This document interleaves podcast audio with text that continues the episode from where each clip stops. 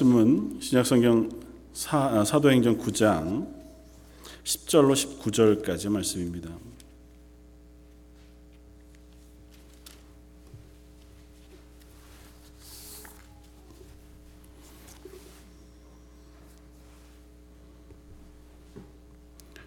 사도행전 9장 10절로 19절까지.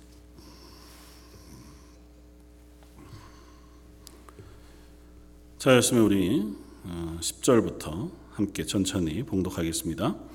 그때에 다메섹에 아나니아라 하는 제자가 있더니 주께서 환상 중에 불러 이르시되 아나니아야 하시거늘 대답하되 주여 내가 여기 있나이다 하니 주께서 이르시되 일어나 직가라 하는 거리로 가서 유다의 집에서 다섯 사람 사울이라 하는 사람을 찾으라 그가 기도하는 중이니라 그가 아나니아라 하는 사람이 들어와서 자기에게 안수하여 다시 보게 하는 것을 보았느니라 하시거늘 아나니아가 대답하되 주여 이 사람에 대하여 내가 여러 사람에게 듣사온즉 그가 예루살렘에서 주의 성도에게 적지 않은 해를 끼쳤다 하더니 여기서도 주의 이름을 부르는 모든 사람을 결박할 권한을 대제사장들에게 받았나이다 하거늘 주께서 이르시되 가라 이 사람은 내 이름을 이방인과 임금들과 이스라엘 자손들에게 전하기 위하여 택한 나의 그릇이라. 그가 내 이름을 위하여 얼마나 고난을 받아야 할 것을 내가 그에게 보이리라 하시니 아나니아가 떠나 그 집에 들어가서 그에게 안수하여 이르되 형제 사울아 주곧 내가 오는 길에서 나타나셨던 예수께서 나를 보내어 너로 다시 보게 하시고 성령으로 충만하게 하신다 하니 즉시 사울의 눈에서 비들 같은 것이 떨어져 벗어져 다시 보게 된지라 일어나 세례를 받고 음식을 먹음에 강건하여지니라 아멘. 어, 하나님께서 사울을 어, 부르시고 그를 사도로 삼으시는 아주 특별한 어, 사건의 기록을 우리가 사도행전 9장에서 읽습니다. 어, 예수 그리스도를 핍박하고 또 예수 믿는 어, 성도들을 잡아서 핍박하고 또 박해하기에 열심이었던 한 사람 사울. 어, 그는 자기의 어떤 종교적인 열심을 따라서 또 자기가 태어나면서부터 배워왔던 그리고 어, 물론 이제 그 배우고 따랐던 것이 하나의 말씀 율법이었지만 그가 눈이 가리워져서 예수 그리스도를 구주로 생각지 못하고 깨닫지 못하여서 어, 옛 언약에 어, 사로잡힌 채로 어, 예수 그리스도를 부인하고 또 예수 믿는 이들을 박해하는 일에 열심이었습니다. 그래서 아주 먼 길인 다메섹까지 어, 자기 열심을 따라서 예수 믿는 사람들을 잡고자 어, 왔었고 그온그길 중에 하나님께서 호련히 어, 빛을 비추시고 부활하신 예수님께서 그를 만나 주셔서 그로 하여금 전혀 새로운 사람 어, 하나님의 복음을 증거하고 예수 그리스도 십자가의 복음의 증인으로 사도로 부르시는 놀라운 부르심을 어, 하고 계시는 것을 봅니다. 어, 지난주 살펴보았던 것처럼 사도 바울을 부르시는 부르심 하나님 특별한 은혜가 아닐 수 없고 그 짧은 시간이지만 그 기한 가운데서 하나님께서 얼마나 이 사울을 하나님의 복음의 사역자로 변화시키시기를 기뻐하셨는지 또 그 일에 그를 부르고 계신지를 우리가 확인할 수 있습니다. 오늘 본문에 보면 그가 다메섹 도상에서 부활하신 예수님을 만나고 난 이후의 이야기를 우리에게 들려주는데 어, 앞서 보았던 어, 8절 말씀에 보면 사울이 땅에서 일어났는데 그 빛 가운데서 예수님을 만난 이후에 어, 눈은 떴으나 아무것도 보지 못하고 그렇겠습니다. 그래서 그가 앞을 보지 못하는 상태가 되어져 버리고 만 거죠. 뭐 상징적으로 생각한다면 어둠 가운데 있었던 한 인물이 완전한 빛 대신 예수님을 만남으로 그 빛이 그 눈을 가리웠다. 이렇게 어, 생각하는 것이 합당하겠다 생각이 되어져요. 그러니까 빛 대신 하나님을 본다고 하는 것은 죄인인 우리로서는 불가능한 일이잖아요.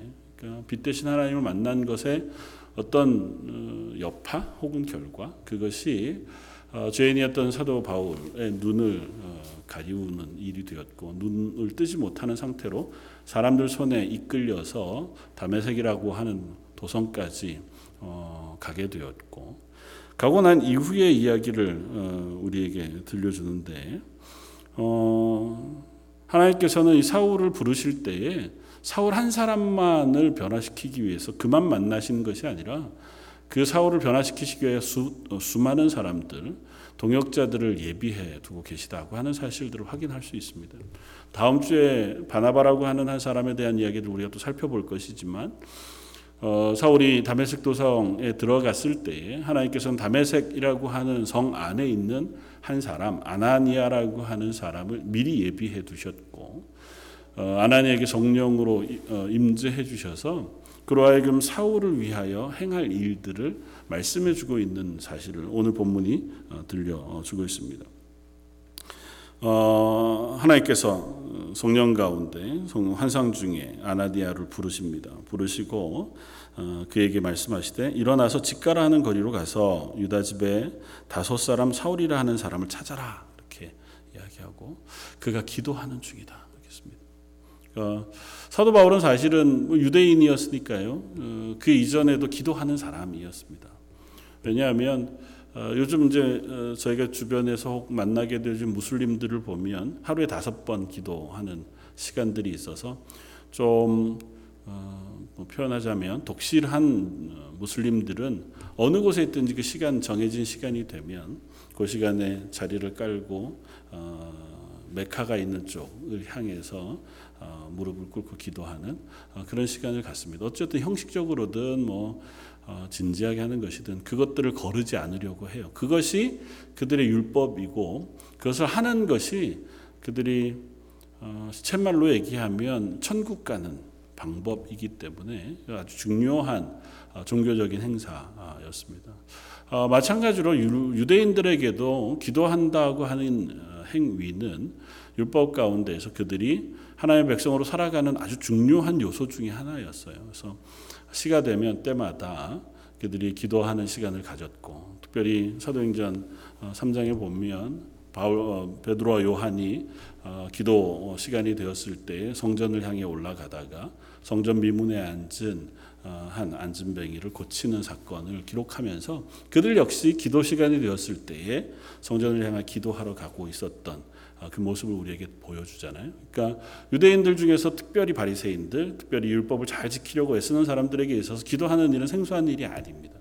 그러니까 늘 하나님 앞에 기도하기를 힘썼던 사람들이고 어, 뭐 내용 여하에 따, 따 상관없이 그들은 기도하고 금식하는 것 그리고 구제하는 것 또 11조를 어, 내는 것과 같은 어, 것들에 있어서는 아주 철저하리만큼 열심히였던 사람들이었으니까 어, 바리새인 중에 바리새인 스스로 그렇게 고백하고 있는 사도 바울이 그 기도 시간을 가졌다고 하는 것은 뭐 특별한 일은 없어 보여요. 그러나 이전에 사도 바울이 했던 기도와 지금 이 기도의 시간은 아마 절대적으로 다른 요소들이 있겠다 생각이 되어집니다. 뭐 첫째는 어, 빛 대신 예수님을 만난 이후에 그의 눈이 가리워졌어요. 그리고 눈이 감긴 채로 다메섹이라고 하는 성 안에 들어왔고 어, 알지 못하는 사람들의 손에 이끌려서 뭐 같이 갔던 사람들의 손이겠죠. 그들의 손에 이끌려서 한 집에 들어갑니다. 유다 사람의 집에 가서 어, 자정하고 있게 되었고 그곳에서 그가 할 수 있는 것이 아무것도 없었습니다. 특별히 본문을 보면 그가 식음을 전폐하고 사흘 동안 먹지도 마시지도 못했다 그렇게 쓰고 있으니까 아무것도 할 수 없는 충격적인 상태인 거죠. 그러니까 예수님을 만난 이유 그 충격이 그에게 있어서 대단한 경험이었던 것 같고 그 여파겠죠. 앞도 갑자기 못 보게 되었고 또 벌하신 예수님을 만난 그 놀라운 감격이나 아니면 어, 충격이 그로 하여금 먹는 것, 마시는 것, 일상의 삶을 살아가는 것에 어, 익숙하지 못하게 그래서 그야말로 어, 놀란 상태에서 기도할 수밖에 없는 그 자리로 그를 몰고 갔겠다 생각이 되었습니다. 그래서 기도하고 있는 사도 바울의 이야기를 하면서 아나니에게 어, 말씀합니다. 그, 그곳에 가서 그를 안수하여 보게 어, 하라고 말씀합니다. 그래서 음, 아나니아가 그 하나님의 환상을 보고 그것에 대하여 대답합니다. 13절에 보면 주여 이 사람에 대해서는 제가 어, 듣기를 이 사람이 어, 예루살렘에서 주의 성도들에게 적지 않은 해를 끼쳤다 그렇게 아, 들려질 뿐만 아니라 그가 이 다메섹에 온 이유도 여기에서 예수 그리스도 이름을 부르는 어, 모든 사람을 결박 하여 끌고 가기 위하여 그 고난을 대제의 사장으로부터 위임받아 왔다고 들었습니다.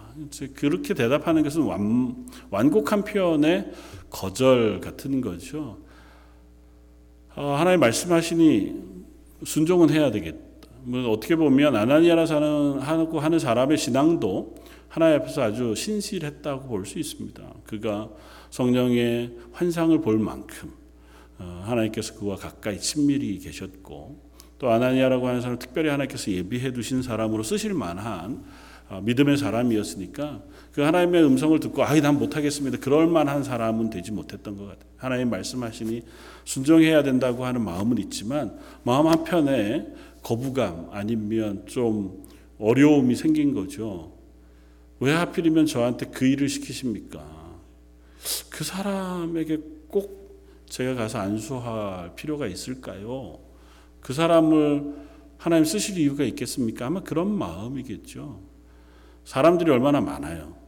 어, 열두 사도뿐만 아니라 집사님들도 있었고 또 믿음의 숱한 사람들이 곳곳에서 하나님을 예배하는 사람들이 일어나고 성도들로 채워져 가고 있는 상황이었는데 하필이면 그 많은 사람들 중에 신실한 사람들 다 놔두고 어, 예수 믿는 사람들 잡아 죽이는데 그렇게 열심히였던 어떻게 보면 원수와 같은 와 저 사람만은 피해야겠다는 그 사람을 하나님 왜 부르시는 건지 이해할 수 없습니다. 아마 그런 반응일 수 있겠죠. 그래서 하나님 쓰시면 쓰시지만 저는 그 일 하고 싶지 않습니다. 뭐 그런 반응일 수도 있었을 것이고. 그래서 어떻게 보면 아나니아의 반응이 일반적인 어떤 반응이겠다 생각이 되어져요. 그래서 여러분들도 뭐 비슷한 경험들을 어, 안 하는 것은 아닐 것 같아 보입니다. 그래서 복음을 증거해야 하고 또 사랑해야 하고 함께 하나님의 교회로 세워져 가야 하지만 간혹은 그것이 쉽지 않은 대상들을 만나기도 하잖아요. 아, 저 사람한테만큼은 내가 복음을 전하는 게 참 어렵다. 굳이 뭐 복음이 필요한 너무 많은 사람들이 있는데 아니, 저 사람한테야 굳이 내가 가서 선을 행하고 선대하고 애써가며 참고 순종해주고 사랑해주면서 저에게 복음을 전해야 할까? 뭐 의도적으로 그렇게 생각하지는 않지만 어, 그런 마음이 드는 대상들이 있을 수 있잖아요. 있을 수 있는데 하나님은 그런 것에 개의치 않으신다고 하는 사실을 확인하게 됩니다. 하나님의 뜻은 우리가 알 수 없고 하나님은 차별이 없으시다고 하는 사실도 우리가 확인합니다. 하나님이 쓰시고자 하고 부르시고자 하는 일에는 이 세상 가운데 우리의 시선으로 바라보는 어떤 평가는 무색하다고 생각이 되죠. 그러니까 저 사람은 야 예수 믿으면 정말 좋을 사람. 저 사람은 참 어렵게 살고 힘겨우니 예수님이 저 사람을 위로해 주셨으면 좋겠다. 그럴 만한 사람들도 얼마든지 있지만 에이 저 사람은 참 저렇게까지 악하게 사는데 뭐 저 사람에게까지 복음을 전할 필요가 있나? 뭐 그렇게 생각할 만한 사람들도 없지는 않겠지만 하나님은 그 모든 사람들을 향하여 예수 그리스도 십자가의 복음을 증거해 주시기를 원하고 또 그 가운데 뜻하지 않은 사람들을 세우셔서 하나님의 일꾼으로 쓰시기를 원하시기도 한다는 사실을 성경 가운데에서 역사 가운데 무수히 발견하게 되었습니다. 그렇기 때문에 그저 우리가 할 수 있는 것은 전하라고 하는 것에 순종하는 것 밖에는 없겠다. 그것이 누구이든지 또 그 결과가 어떻게 되든지 간에.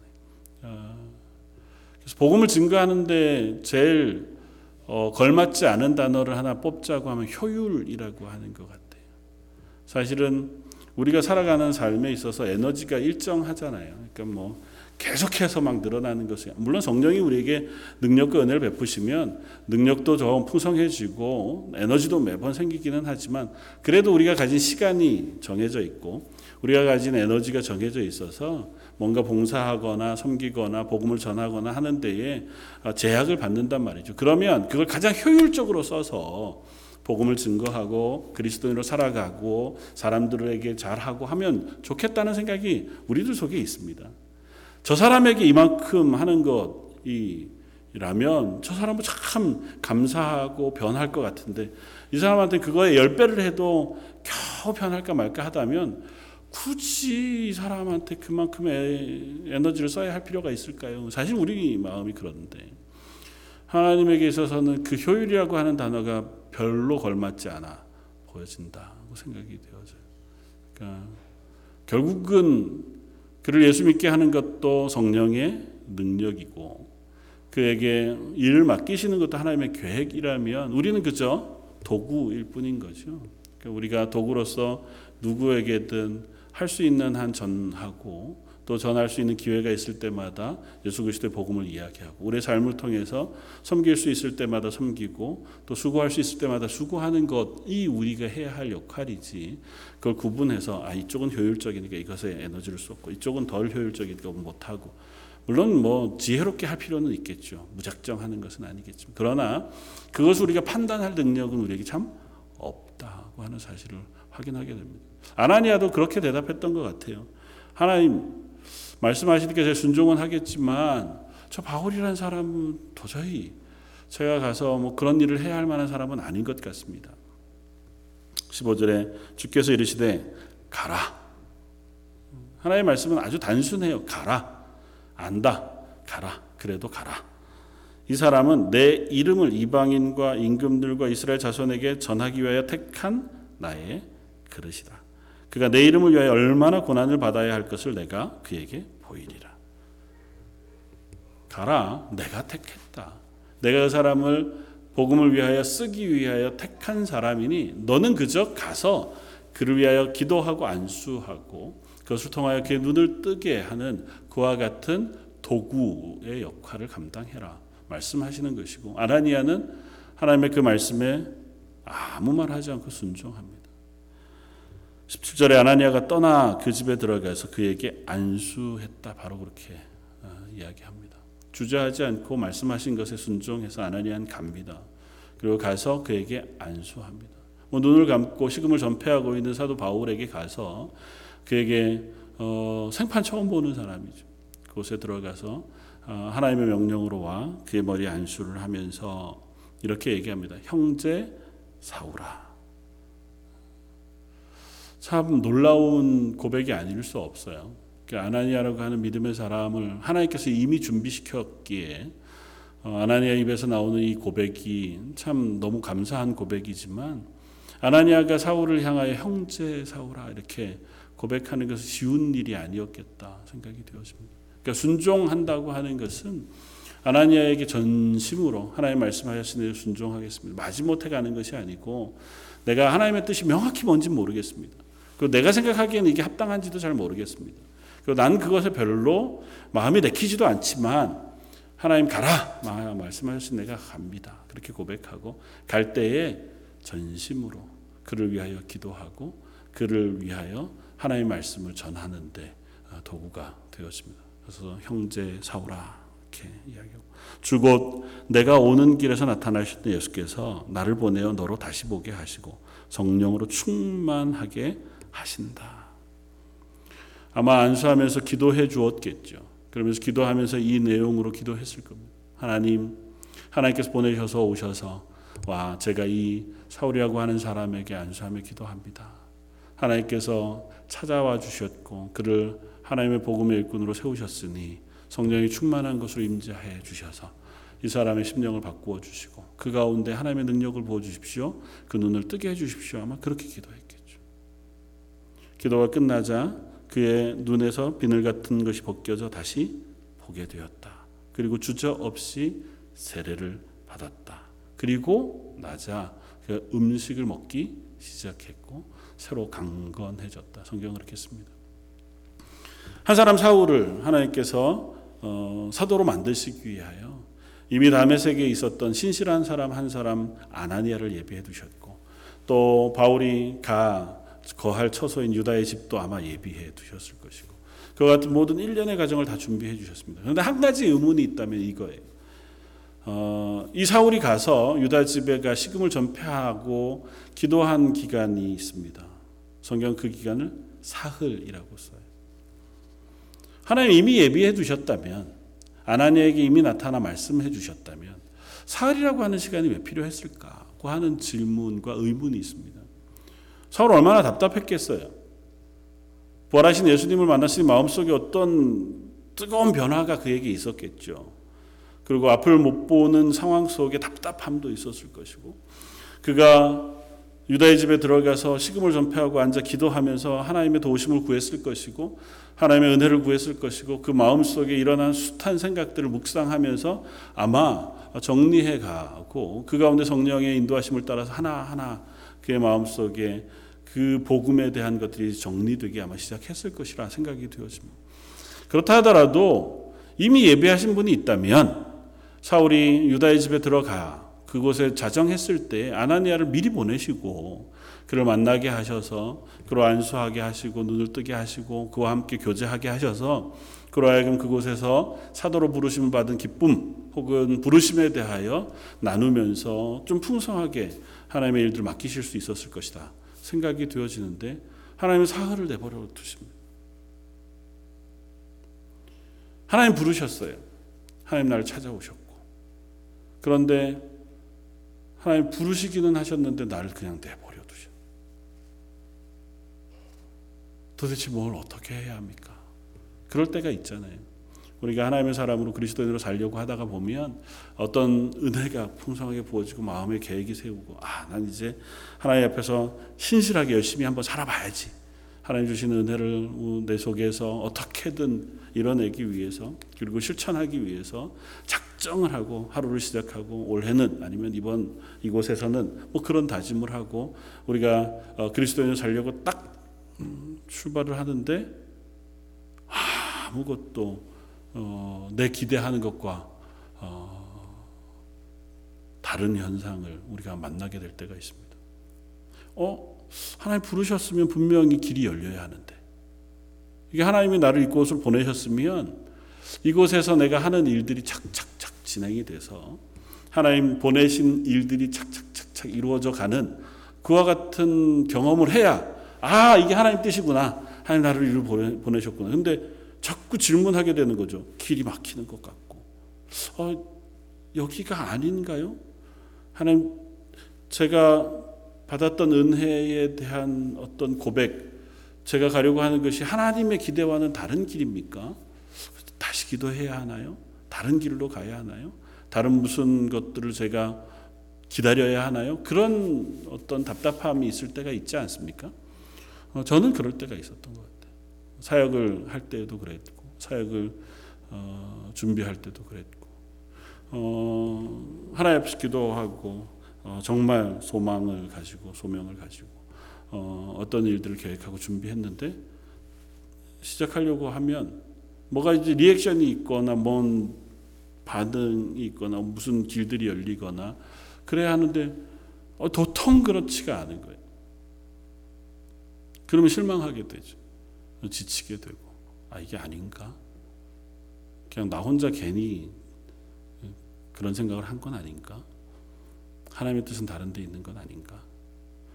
근데 참 감사하게도 하나님은 이 사흘의 시간을 바울에게 특별히 주고 계시다고 생각이 되어져요. 사흘 동안 하나님께서 바울을 그냥 홀로 내버려 두시고 방치해 두고 계신 것은 결코 아니다. 왜냐하면 아나니아라고 하는 사람을 예비해 두신 것만 보아도 하나님은 사울을 부르신 그 계획 물론 어, 나중에 사도 바울이 스스로 고백하는 것처럼 내가 어머니의 태 속에 있을 때부터 이미 나를 택하셔서 하나님의 사도로 삼으시기로 작정하신 것이 하나님의 뜻이어서 그 인생 전부가 하나님의 계획 가운데 진행되어져 온 일이지만 특별히 그가 다메섹 도상에서 부활하신 예수님을 빛 가운데 만난 그 순간부터 하나님은 그를 향하여 분명한 계획과 또 분명한 인도하심 또 그것에 준비되어진 동역자들 곳곳에 하나님께서 예비해 두셨다고 하는 사실을 우리가 성경을 통해서 확인합니다. 아나니아도 그렇고 바나바도 그렇고 그 뒤에 이어서 안디옥 교회에서 파송을 받고 복음을 전파하는 곳곳에서 만나는 많은 이들도 그렇고 하나님은 사도 바울의 사역을 복주셨고 또 그 가운데 하나님의 능력 가운데 동행하셨음을 우리가 확인할 수 있습니다. 그럼에도 불구하고 사흘이라고 하는 시간. 사흘은 아주 짧은 시간이지만 눈을 뜨지 못하고 식음을 전폐하고 있었던 사흘이라고 하면 그야말로 참 깊고 긴 시간이었겠다 생각이 들어져요.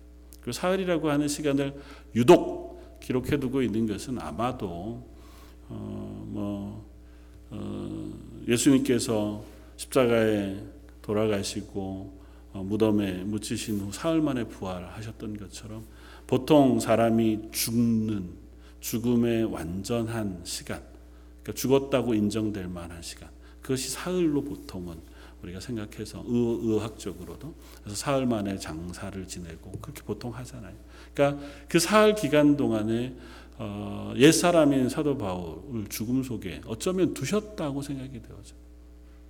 그 기간을 하나님께서 바울 홀로 있게 하시면서 그로 하여금 묵상하게 하시고 그로 하여금 앞으로의 사역, 앞으로의 일들에 대하여 결단하게 하시고 고민하게 하셨겠다 생각이 되었습니다. 사도 바울 홀로 그 일을 다 하신, 하게 하신 것은 아니야.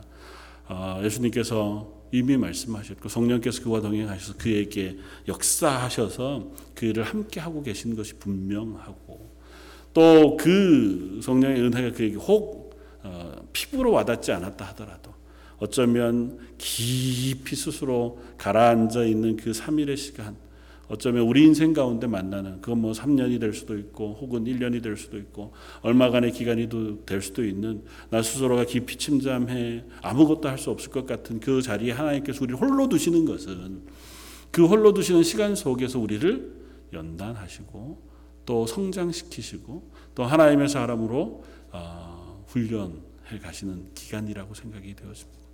사도 바울이 이 기간을 지나가고 있기 때문에 그가 그 이후로 하나님 앞에서 그 부르심을 받았을 때 그 부르심을 향해 걸어갈 때에 어떤 순간에라도 혹 그가 파선의 위험 아니면 매맞아 죽게 되어질 그 순간에도 여전히 신뢰하면서 하나님을 붙잡을 수 있는 믿음의 준거가 되어질 수도 있었겠다고 생각이 되어져요. 사실은 사도 바울이라고 하자 특별한 사람을 대상으로 생각해 보면 아유 사도 바울이니까 그렇겠다고 생각이 돼요. 근데 그냥 나라고 생각하고 사도 바울의 삶을 내가 걷고 있다고 생각해 보면 순간순간 얼마나 심각하게 위기 상황 속에서 좌절하고 또 하나님 앞에서 이 길을 가야 하나 말아야 하나 고민했을 시간들이 왜 없었겠습니까? 맞아서 거반 죽게 돼서 밖에 내버려진 상태 홀로 그야말로 쓰레기들이 뒹구는 그 틈에 자기 혼자 운신할 수 없는 지경이 돼 버려졌다고 생각하면 아 하나님이 이게 끝이군요. 이제는 좀 그만. 하나님이 왜 나를 여기까지 버려두실까? 그래도 하나님이 일을 하는 건데 하나님께서 나를 사도로 세우셨는데 하나님이 일하라고 해서 내가 하는 건데 또 사도 바울에게 하나님 능력을 주시지 않은 것도 아니에요. 사도 바울은 죽은 사람도 살렸고 병자들도 낫게 했잖아요. 그러니까 그가 기도했을 때 기적과 이적들이 일어났단 말이에요. 그는 자기를 죽이려고 위협하는 사람들 앞에서 담대했던 사람입니다. 그렇다면 내가 이런 지경까지 빠지지 않게 하나님께서 얼마든지 해주실 능력이 하나님께 있다고 하는 사실을 그가 알아요.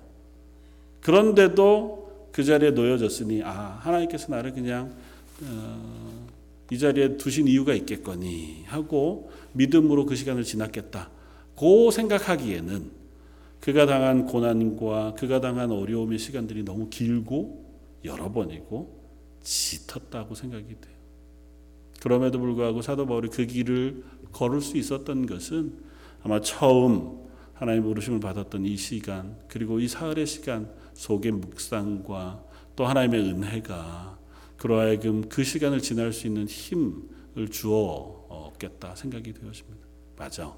그때도 하나님 나를 홀로 두신 것이 아니고 그때도 나를 그냥 버리신 것이 아니라 그 시간 속에도 여전히 예비해 두신 분을 하나님께 준비해 두셨다가 시간이 되었을 때 내 눈을 뜨게 하시고 내 영안을 바로 잡으셔서 하나님의 사도로 세우셨던 것처럼 아마 이 고난도 하나님께서 이유가 있으시겠다.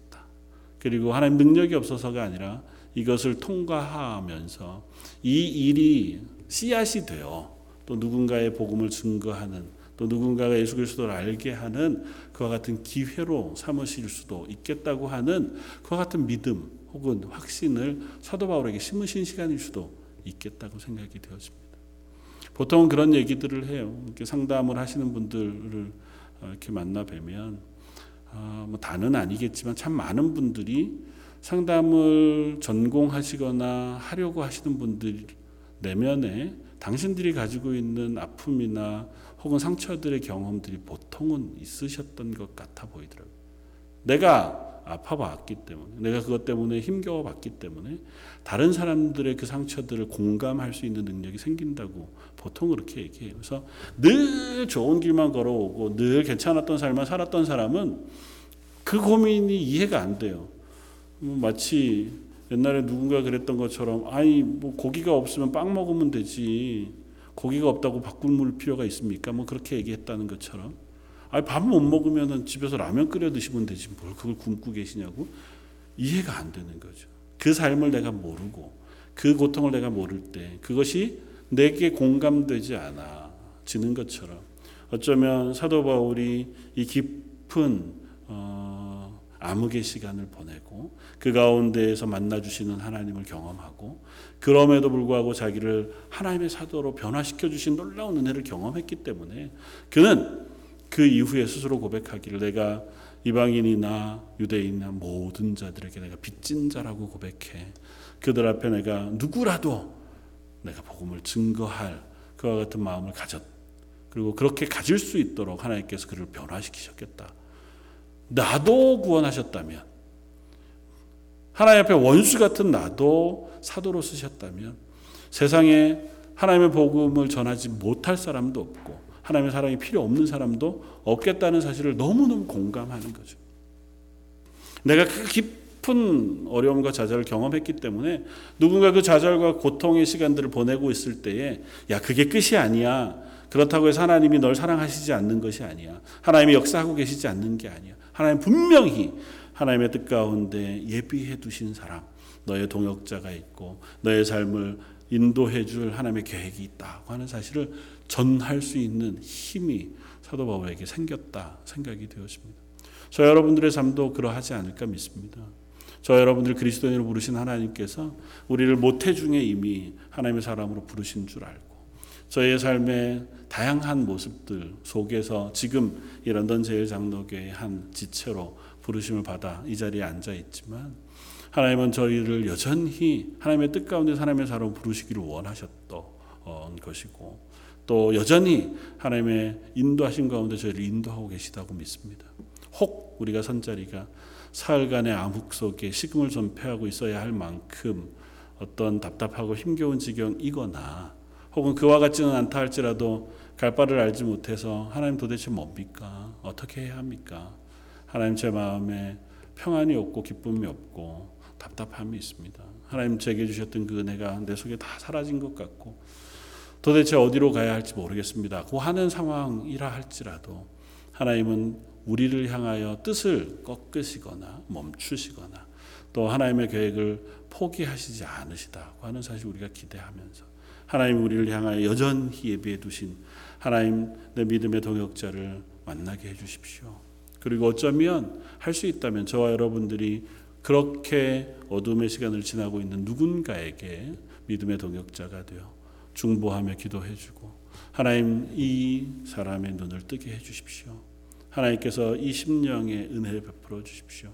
하나님의 능력 가운데 하나님 원래 부르셨던 그 부르심 앞에 담대히 걸어갈 수 있도록 하나님 은혜를 허락해 주십시오. 그렇게 기도해 줄 수 있는 저 여러분들이 되어진다면 저 여러분들뿐 아니라 하나님께서 우리를 도구로 쓰셔서 하나님의 일들을 감당하게 하기 모든 자리에서 하나님의 뜻, 하나님의 인도하심 가운데 함께 힘있게 하나님의 교회가 되어서 갈 줄 믿습니다. 함께 기도하면서 하나님 저희 런던 제일장독에 보내주신 사람들 또 저에게 허락하신 자녀들 혹 우리가 시로 때로 만날 숱한 사람들 앞에서 하나님 저희가 믿음의 도구가 되어지고 그들의 동력자가 되어지고 그들을 위하여 기도해 주는 사람 되게 해 주십시오. 또 저에게도 그와 같은 동역자, 기도의 중보자를 세워 주셔서 저희가 지치지 않고 하나님의 뜻 가운데 이 길을 온전하게 걸어갈 수 있도록 은혜 베풀어 주십시오. 그렇게 기도하는 저 여러분들 되시기를 주님의 이름으로 부탁을 드립니다. 같이 한번 기도하겠습니다. 말씀을 생각하면서 한번 기도하기를 원합니다. 말씀을 생각하면서 하나님 저희에게 먼저 부활하신 예수님의 그 놀라운 빛을 어, 사도 바울에게 허락하셨던 것처럼 성령의 충만한 은혜를 베풀어 주셔서 저희의 눈을 뜨게 하시고 저의 길을 바꾸어 하나님을 향하여 힘있게 그 길을 걸어갈 수 있는 믿음의 자리로 옮겨 주십시오. 기도하면 좋겠고 한 걸음 더 나아가서 하나님 저희를 도구로 쓰셔서 그 일들을 행할 수 있는 믿음의 사람도 되게 해 주십시오. 우리 주변에 있는 이들을 위하여 중보하며 기도하는 사람 되게 해 주십시오. 특별히 교회에 연약하신 어, 성도들 어, 기억나는 대로 또 특별히 연로하신 어르신들 건강을 위해서 여전히 교회 기도의 어른들로 하나님 그분들을 세워 주십시오.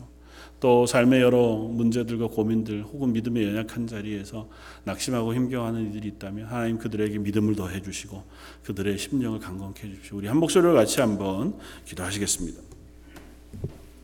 서로 오래 보사하신 하나님 저희를 하나님의 사랑을 부르시고 예배 자리에 세우셔서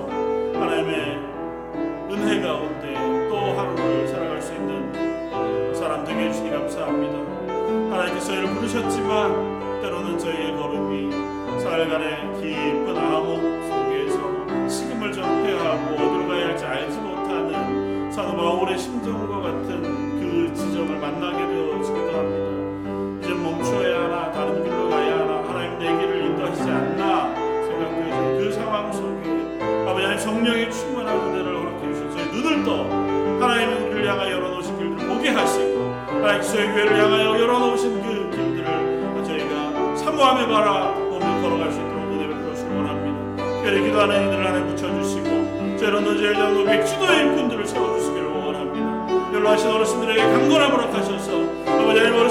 삶 속에 기도하는 놀라운 능력을 부어주시고 온 성도들이 서로를 위해 중보하며 서로의 손을 맞잡고 땅과 나라의 부르심에 응답하여 담대히 걸어갈 수 있는 하나님의 교회도 되게 하여 주옵소서. 이 수요예배도 아버지 하나님 예배하는 사람들 하나님 세워주시기를 원합니다. 예배하는 사람들을 아버지 하나님 모아주시고 시간을 내어 아버지 하나님 열심을 내어 하나님 앞에 예배하며 하나님의 은혜를 구하고 하나님 허락하신 것을 통하여 하나님의 교회로 하나님의 복음의 신도자로 하나님의 복음의 아버지 하나님이여 전도자로 세워지는 하나님의 교회가 되게 하여 주옵소서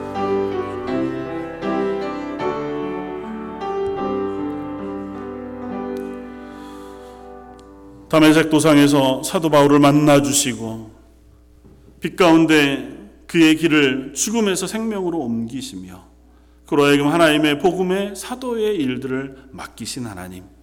그러나 그가 사흘간 깊은 암흑 속에서 식음을 전폐하고 깊은 어둠 아래로 내려가 있을 때에도 하나님은 그를 위하여 예배해 두신 한 사람 아나니아를 예배해 두시고 그의 길을 향하여 하나님이 허락하신 그 길로 인도해 주신 하나님이신 것을 저희가 믿습니다. 저희를 향해서도 동일한 것을 예비하고 계신 줄 믿습니다. 저희 런던 제일장로교회도 동일한 것을 하나님께서 기대하고 또 허락하시는 줄 믿습니다. 하나님 먼저 저희들에게 성령의 충만한 은혜와 하나님이 인도하시는 그 길들을 볼 수 있는 영안을 뜨게 하여 주옵소서. 이 수예배에 아버지 하나님 예배자들을 모아주시고 이 수예배에 기도자들을 모아주시기를 원합니다. 연로하신 어르신들로부터 저 어, EM 어린 주일학교 학생에 이르기까지 아버지 하나님께서 부르신 그곳에서 함께 예배하고 하나님 앞에 기도하며 하나님의 사람으로 복음의 증거자로 세워짐 받는 하나님의 교회가 되기를 소원합니다. 아버지 하나님 저희들을 그 일에 도구로 써 주십시오. 저희들이 성도들을 위하여 중보하는 중보자가 되게 해주시고 서로의 손을 맞잡고 함께 일어설 믿음의 사람들이 되게 해주셔서 저희 걷는 걸음 가운데 드디어 하나님께서 열어놓으신 길들을 발견하고 그 길 가운데 담대히 기쁨으로 걸어가는 하나님의 사람들 하나님의 교회 되게 하여 주옵소서. 특별히 수요예배 나와 하나님의 은혜를 구하는 귀한 하나님의 사람들 그 가정과 그 심령 속에 성령이 충만한 것으로 응답해 주시고 그들의 삶 속에 능력으로 임재해 주셔서 이들이 하나님의 교회 귀한 일꾼으로 씨앗이 되어 아버지 하나님의 능력 가운데 세움받는 하나님의 귀한 일꾼 되게 하여 주옵소서. 남은 일주일도 하나님의 은혜를 구합니다. 하나님께서 그 모든 시간 속에 동행해 주시길 원하오며 모든 말씀 예수님 이름으로 기도드립니다. 아멘.